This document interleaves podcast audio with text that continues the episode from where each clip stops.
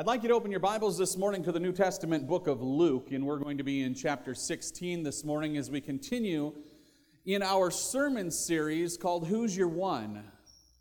We've been focused since the beginning of the year on that one person in your life that you're going to that you are going to focus on bringing to Christ you're going to focus on telling them about your story. You're going to focus on their salvation because that's our job as Christians and disciples. Amen? That's our job. If you were to do a survey of American churches, you would find that there are two topics that pastors struggle to preach on on a regular basis. They shy away from them. Many churchgoers would say that these subjects, they're, they're so raw and they're emotional, and these, these topics are so extreme that they, they, would, they would prefer the pastor just not even speak on them because it's just too much. It's uncomfortable. Maybe, maybe it's even offensive. For those of you that have been with us for a while now, you know that one of these topics I preach on twice a year, and that's the topic of money. I'll preach on that tithing. I'll preach on that twice a year. The world hates this other topic. It hates it so much because, because hate is actually built into this topic. As a matter of fact, hate lives here and it dwells with other negative emotions such as selfishness and fear and guilt. This morning, I ask you to turn to Luke chapter 16, and we're going to be reading verses 19 through 31 in a message that I have titled The Truth About Hell. There is a misconception from those who are on the sidelines of Christianity and from those on the outside looking in that if you refuse to deepen your understanding on a topic, if you just stay away from it, then, then maybe it's not going to exist. They, they say, well, maybe Christianity is a pathway to somewhere only if I believe. So if I don't believe in it, if I stay away from it, then it really doesn't exist and, and I'm okay. There's this misconception that if you just don't allow your mind to go there, that you don't have to deal with it. Just because you haven't brought yourself to believe the biblical truths about hell does not mean that they don't exist. They absolutely exist. There's so many people who will never walk into a church because they'll, they'll, they'll refuse to put themselves in a position to believe the deep truths about the gospel of Jesus because they, they want to stay far away because if they just don't walk the, the line, if I don't come close to Jesus, then that means that I, that I don't have to live under his authority. If I don't come close to this idea of, of my e- eternal salvation or, or damnation, then, then I don't have to worry about it.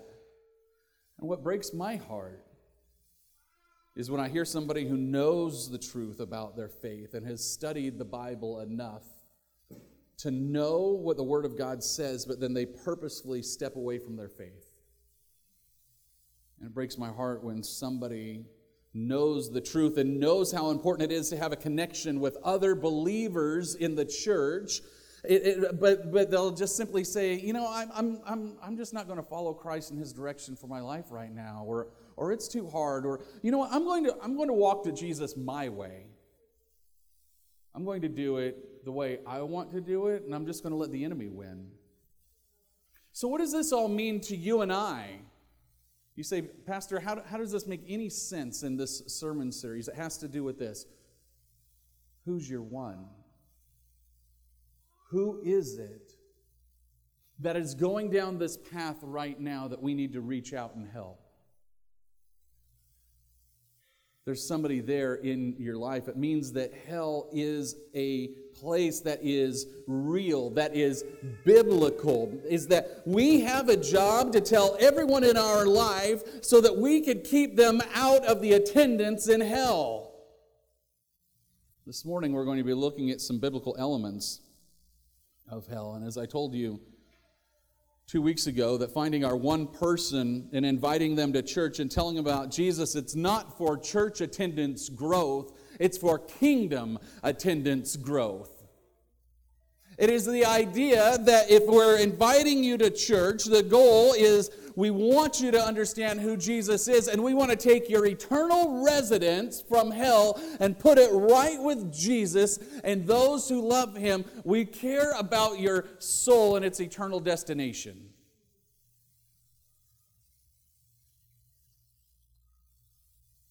There's somebody in your life, there's somebody that you know See, this is too big and too important of a topic to get wrong. As a matter of fact, I'd rather be embarrassed by my faith in hell than to be wrong about it. I'd rather go into the public square and have, have people laughing at me for, for my beliefs and my understanding about the Bible's description of your eternal life without Jesus. I would rather them laugh at me about that than be wrong about it. Here's a statistic. Here's a statistic for you. According to Pew Research, 58% of U.S. adults believe in hell. 58%, but this is how they define it. They say hell is a place where people who have lived bad lives and die without being sorry or eternally punished. Now, 72% of Americans believe in heaven. And this is how they define that it's a place where people who have led good lives are eternally rewarded. See, the problem with these definitions is that these definitions of heaven and hell are very unbiblical. The location of your eternal residence has nothing to do with you being a good person, but it has everything to do with you accepting the gift of Jesus Christ or rejecting his gift. And I must remind us, and this is so important, that not making a decision is actually making a decision. There is a default location for souls. We are born with a sin nature. By default, our soul has an eternal destination without making a decision for Christ. Our soul has a place to be for eternity. We're not really concerned this morning about what a nationwide survey tells us about people's opinion about hell. We want to actually go to the source. We're going to go to the Bible and see what that says, see what the book says.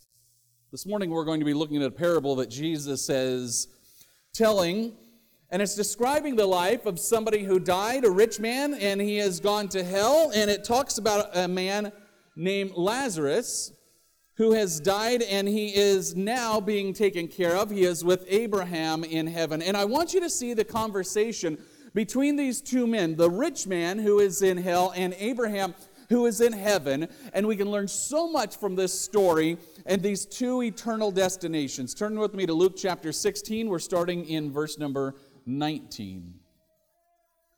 Jesus says this He says, Now there was a rich man, and he habitually dressed in purple and fine linen, joyously living in splendor every day. And a poor man named Lazarus was laid at his gate, covered with sores, and longing to be fed with the crumbs which were falling from the rich man's table. Besides, even the dogs were coming and licking his sores. Now the poor man died and was carried away by the angels to Abraham's bosom. And the rich man also died and was buried. In Hades, he lifted up his eyes, being in torment, and saw Abraham far away and Lazarus in his bosom. There are so many points in just this paragraph, just this section of scripture that we've read and we're going to go on uh, through and look at quite a few points this morning. There are more in your notes this morning, so I want you to keep up. Point number one in your notes this morning is this Hell is eternal and irreversible. In the church, we like to use the term eternal life. And a lot of times when we're focused on eternal life, we use that term to refer to you're going to spend eternal life with Jesus. We're going to spend that time with our Lord and Savior. But every single person, Christian or not, is going to live in eternal life. As much as you try, you can't really fathom what eternity is. Some of us might not even be able to imagine what 40 years is like if we're not that old yet. Some of us can't really imagine what 100 years is like or 150 years is like. Could you imagine what a thousand years is like? I promise you, nobody can imagine what eternity is like. But for those who are not spending eternity with Jesus Christ, there is an eternal destination for those souls. Jesus says this in Matthew verse Matthew uh, 25, verse number 46, he says this, and they will go away into eternal punishment, but the righteous will go into eternal life. See, not only is hell eternal, hell is also irreversible. You can't change your mind about your location once you're dead. Once we leave this life, there's no turning back. It's just like on an airplane, on a flight. If you get onto the airplane that is bound to go to London, you can't be like four hours into your trip and you go and you tell the, the, the pilot, I want to go to Phoenix. That plane is on its way to London. It is irreversible. It's not changing. That is the destination. It's not a party. It's not fun. It's not time to, to go there and have a, a, a great time. Time itself hardly moves. You're not going to notice it moving because there is no time in eternity. You don't need time when your sentence of death for your sins, the one that you choose for yourself, is paid for only once eternity is complete. There's no need for time. If you thought that time moved too fast watching your kids grow up, or if you thought that time moved too slow waiting in the line at the DMV, I just want you to wait. Just wait until, until hell is full and active in your life, and you, and you look on the wall and you see the clock, and it has no hands because it does not move. It lasts forever, it is as everlasting as the heaven that we all have, that we all are going to experience. All Christians, all believers will experience the grace of God. Another feature of hell is this point number two in your notes this morning hell is conscious torment. It's conscious torment. Matthew chapter 13, verse number 45, 49 rather, it writes this. It says this, that is why it will that is the way it will be at the end of the world. The angels will come and separate the wicked people from the righteous, throwing the wicked into the fiery furnace, where there will be weeping and gnashing of teeth. Mark 9, verse 47 writes this And if your eye causes you to sin, gouge it out. It's better to enter the kingdom of God with only one eye than to have two eyes and be thrown into hell, where the maggots never die and the fire never goes out. Hell is eternal. Hell is irreversible. Hell is constant torment. And nobody here has any way to imagine what constant torment is like. The Bible says that hell is where the maggots never die, where the worm never dies, the fire never goes out, where there's weeping and gnashing of teeth, and the crying never stops, and the anguish never stops, and the torment never stops because everyone there is paying is paying for their sins with eternity by themselves because the wages of sin is death. And everyone in hell chose to pay for their sins by themselves. They made a choice not to let Jesus pay for their sins if you've ever known anyone who would say that the torment in their life, maybe something they're going through in their life, maybe it's a health condition that they're going through. If you've ever heard of anyone that says this torment is so bad that I just I wish that that I could die. I'm ready to go so that I can get away from the pain and the torment that is going on right now in my body or, or in my life. That doesn't happen in hell. It is a constant torment that you have to exist through for eternity. I know that this isn't one of the, the, the, easiest sermons to listen to, and I'll be honest, it's not one of the easiest sermons to write or to preach, but that's my job in, as a pastor is to equip the saints for the job of ministry. And our job is to not only tell others about the glory of Jesus, but to warn others about the horrors of life apart from Jesus. I want you to come back with me to Luke chapter 16. We're in verse number 24.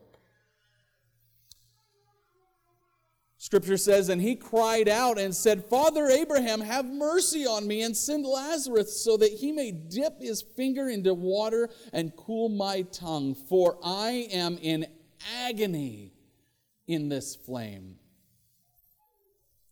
The third point in your notes this morning hell is a place of pain. It's more than just torment, like being annoyed by having to listen to Baby Shark on repeat for four hours with a bunch of kids in the back of a minivan. Yeah. That's torment. But see, that torment has an end at some point. The kids will grow out of that. The Bible says that hell is a place of pain. We just saw this rich man crying out to Abraham, saying, Have mercy on me. Ask Lazarus to, to bring me a drink of water. I am in agony in this flame. See, it causes an intense pain. This, it's this anguish, this torment, the, the torment that somebody put themselves into. Hell is a place of pain. It's a, it's a pain worse than you've ever felt in your life. In our culture, we don't want to hurt other people. As a matter of fact, if we see somebody in our life that's hurting, we have this nature to help them, to try and reach out and help. Hell's not like that. Hell does not care. As a matter of fact, hell promotes pain. It's agonizing. It's hard. It doesn't care what you want. It simply wants your soul to pay for your deeds with eternity. I want you to see the response of Abraham in Luke chapter 16, verse number 26 is what Abraham tells this rich man. He says, he says no. He tells him no. He says, besides, there is a great chasm fixed, so that those who wish to come over here will not be able to, and none may cross from here over there. Ladies and gentlemen, after death, we cannot turn our destination around. There is not a choice at that point. There is, there is a big gap between it. Jesus describes in this parable a massive divide between hell and heaven, and you don't switch places. That leads to our fourth point hell is a place of isolation. Hell is a place of isolation. In our world, we find psychological problems when it comes to isolation. As a matter of fact, our military and our jail systems use isolation as a punishment. When our children get in trouble, we tell them, go to your room, right? Some will remember this when the kids got in trouble, it was go put your nose in a corner, right? We use isolation as a punishment. Hell's a little bit different than putting your nose in a corner, but it's that, that psychological change that comes to people when they're isolated. When you're isolated from everything you know, that's what hell is. It's isolated from everything you know, everyone you know, and more importantly, it's isolated from God's love. Somebody might say, Pastor, well, there's plenty of people who aren't Christians. Aren't they already isolated from God's love? No. No. Because you can, Christian or not, believer or not, you can look around this world and see God's love everywhere through creation. God's love is shown to us in every sunrise, in every sunset, in every person that comes to help us, in the beauty of the ocean, maybe the majesty of the great plains. You see God's love in His thunderous roar of maybe a storm or a volcano, a beautiful mountain of snow. That's all God's handiwork. That's His creation. None of that is to be found in hell. There's no loved ones to spend time with or around when you're in this torment because they are there in torment also. The things that we recognize in our life that are God's creation those are gone in hell. It's total isolation from anything and everything that God has touched. It basically voids out everything that you know. Even your darkest place in this life, God has already touched and created. Your isolation is even deeper than that. And part of me is saddened that people in our world are even okay with that. Or at least they act as if they are, because they seem to be perfectly fine and okay with isolation from God in this life. See, isolation from God in this life is not even close to isolation from God in hell. Because here, you are still surrounded with His majesty. You are still surrounded with His creation. I want you to look at what the Apostle Paul writes in Second Thessalonians. We're in chapter 1. He says, These will pay the penalty of eternal destruction away from the presence of the Lord and the glory of his power. The presence of the Lord, the glory of his power, it's nowhere close. God's not present in hell, but rather only the existence of loneliness. Our next point is going to come from Luke chapter 16. We're in verse number 27. And he said, this is the rich man in hell, then I beg you, Father, that you send him to my father's house, for I have five brothers, in order that he may warn them, so that they may not also come to this place of torment. Point number five in your notes this morning hell is a place of fear. Hell is absolutely a place of fear. I want you to recognize that the, what the rich man feared, he feared his loved ones coming to join him. He was begging Abraham to send Lazarus to go and warn his brothers. And Abraham's going to tell the rich man, he's going to tell him that he's not going to send Lazarus to go and tell his brothers. He's going to tell him that his brothers have the prophets. He's going to tell them that his brothers have the word of God and they need to believe. He's not going to send somebody from hell to warn somebody on earth because those here on earth, we have the Bible, we have God's word, we have warnings. There's so many times people in our world say, you know what, I would just believe and I'd believe in God if He would show me a sign. He gave you a book, He has given us His Word.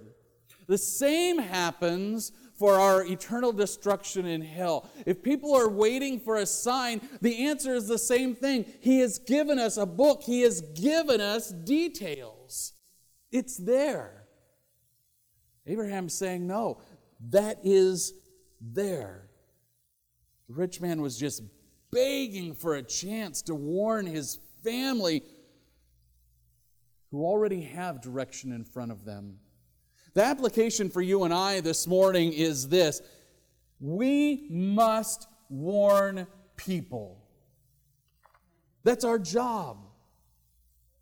There's always that fear that if somebody you know, if somebody that you know loses their life on the way home from work and they didn't and they had never made this decision, they had never come to Christ, there's this fear that they won't get another opportunity to turn their lives around.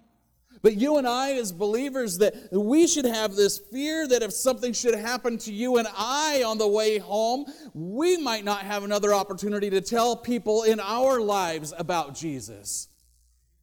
Who is it that we've been waiting to talk to until the time is right? Probably those same people that we fear that we fear if something happens to them that that they might not spend eternity with Jesus. They won't if we don't know about their eternal salvation. That fear is also for us. If we don't make it home, we might not have that next opportunity to, to, talk to them. I want to clear up another misconception about hell this morning. We have this idea that it's, it's simply for everything evil is in hell, everything bad is in hell. I want you to know, and this might be a shocker, there's some good things in hell. There are absolutely some good things in hell. I want you to write this down because this is so important also. Point number six, we've got a few more. Good people are in hell. See, the rich man in this story, he was moral, he was caring. He might not have been the best person in the world, but he wasn't the worst person in the world. He let a guy sit out at his gate and eat crumbs off of his, his table that he didn't have to do that. He was a good person by most standards. To worldly standards, there are a lot of good people. To biblical standards, there are a lot of good people in hell. You and I know people in our life, maybe friends, relatives, family. You and I know people in the news and celebrities that we consider good people. But being considered a good person does not mean your name is written in the book of life.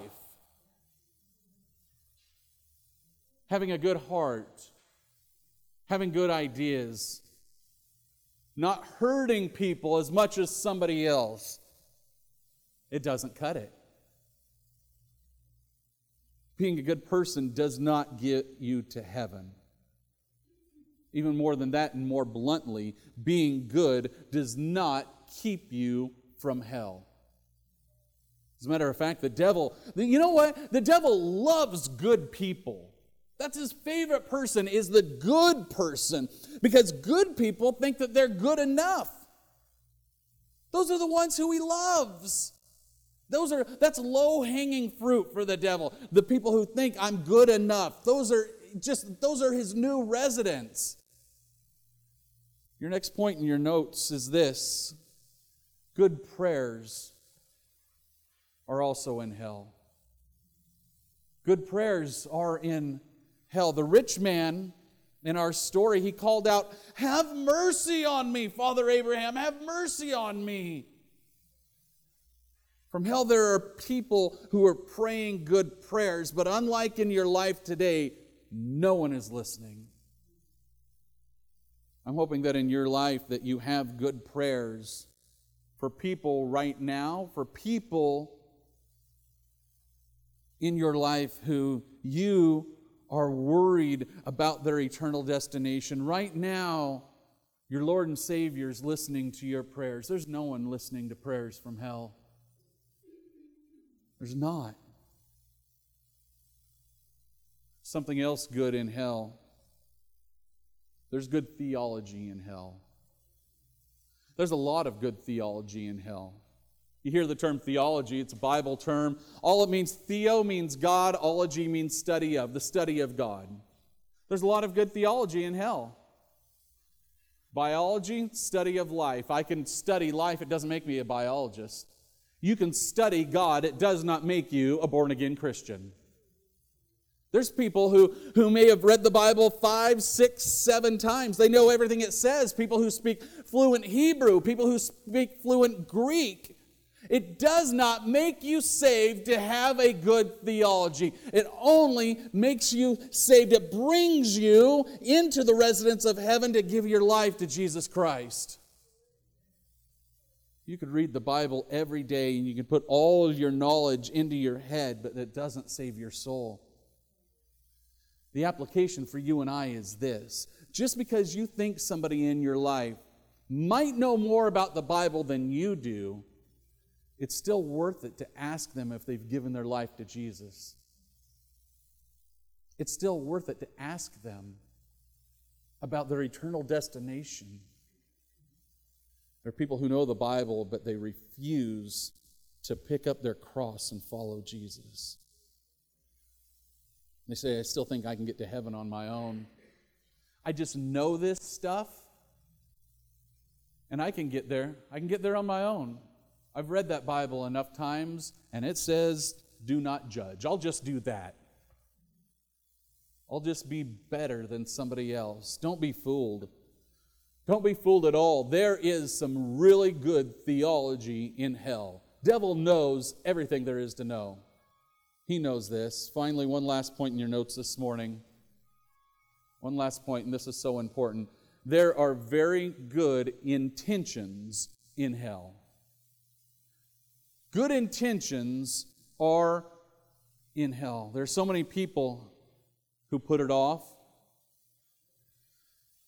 They had intentions of coming back to church someday.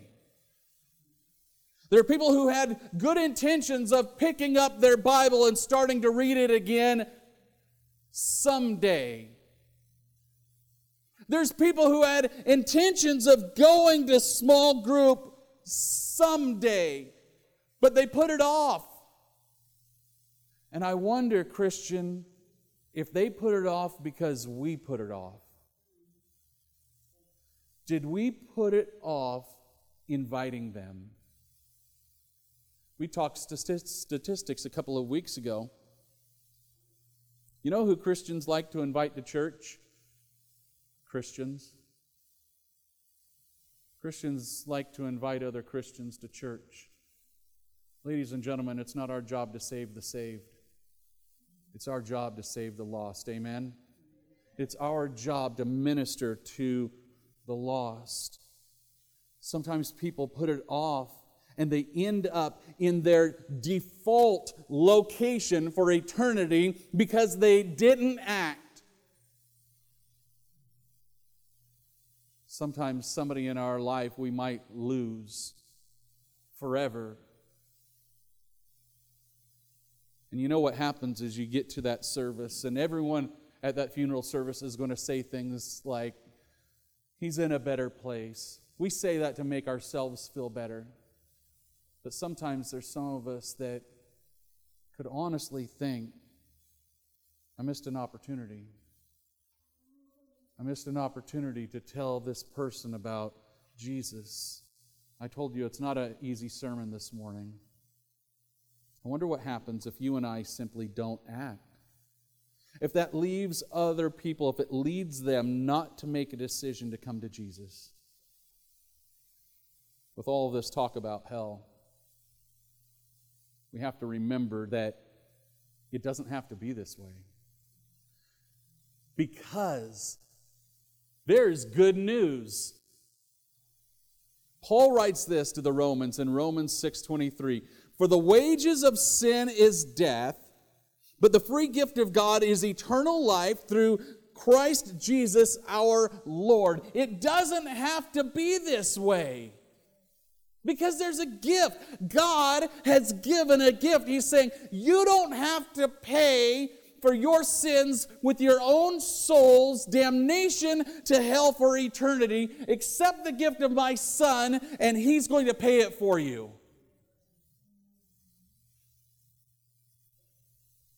There's a lot of people who know that, but they just refuse to accept that gift. It's a free gift.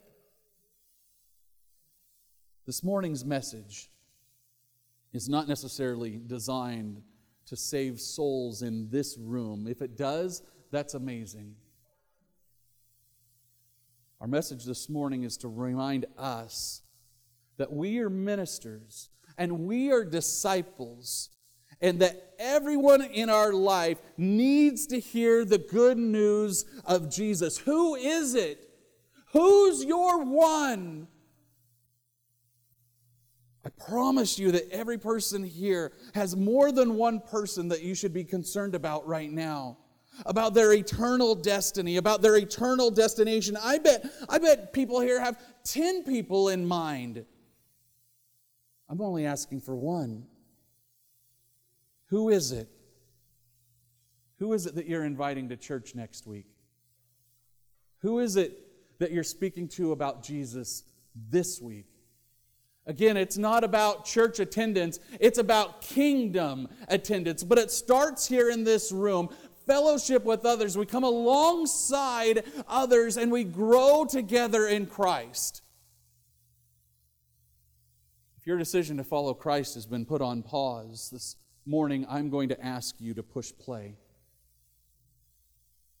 I'm going to ask you to take that decision off of pause and in a moment, I'm going to ask you to walk down here and I want to pray with you. We all want to make sure that everyone in this room is spending eternity together with our Lord and Savior Jesus Christ in heaven. Eternity with Him in a place that there is no pain, there is no tears, there are no clouds. This, ladies and gentlemen, is a place that, that Jesus has gone to prepare for us. But there is an eternal destination that is already prepared for us, and that's our default destination. When we don't make a choice, a choice has been made for us. Who's your one? Who is it that you're going to bring to Jesus? Who is it that you're going to bring into the kingdom? Who is it that you're going to bring here next Sunday? Who is it that we want to add to the attendance in heaven and take away from an eternal attendance in hell? With every head bowed and every eye closed this morning, I'm going to ask you to spend some moments in prayer. I don't know who that person is in your life right now. I don't know who it is but will you bring that person to Jesus right now? Will you just put that, that face and that name right in front of you? There might be more than one person. Whoever it is, we want to spend eternity with them in heaven. There's nobody that you know that we would wish hell upon. I'll tell you, it's a common saying oh, there's a special place in hell for people like. There's, there's no special place in hell, there's nothing special about it. But let me tell you what it doesn't matter who it is in your life, there is a special place in heaven for somebody in your life and in your mind right now. There is absolutely a special place in heaven for everyone in your life. Even that person in your life who you're not talking to right now because they wronged you. There's some tension going on in that relationship right now. You haven't talked to them in a decade. You know what? There's a special place in heaven for them. Jesus has already gone to prepare a mansion. There's nobody that you know and nobody that you don't know that we don't want to spend eternity with, with our Lord and Savior Jesus Christ in heaven.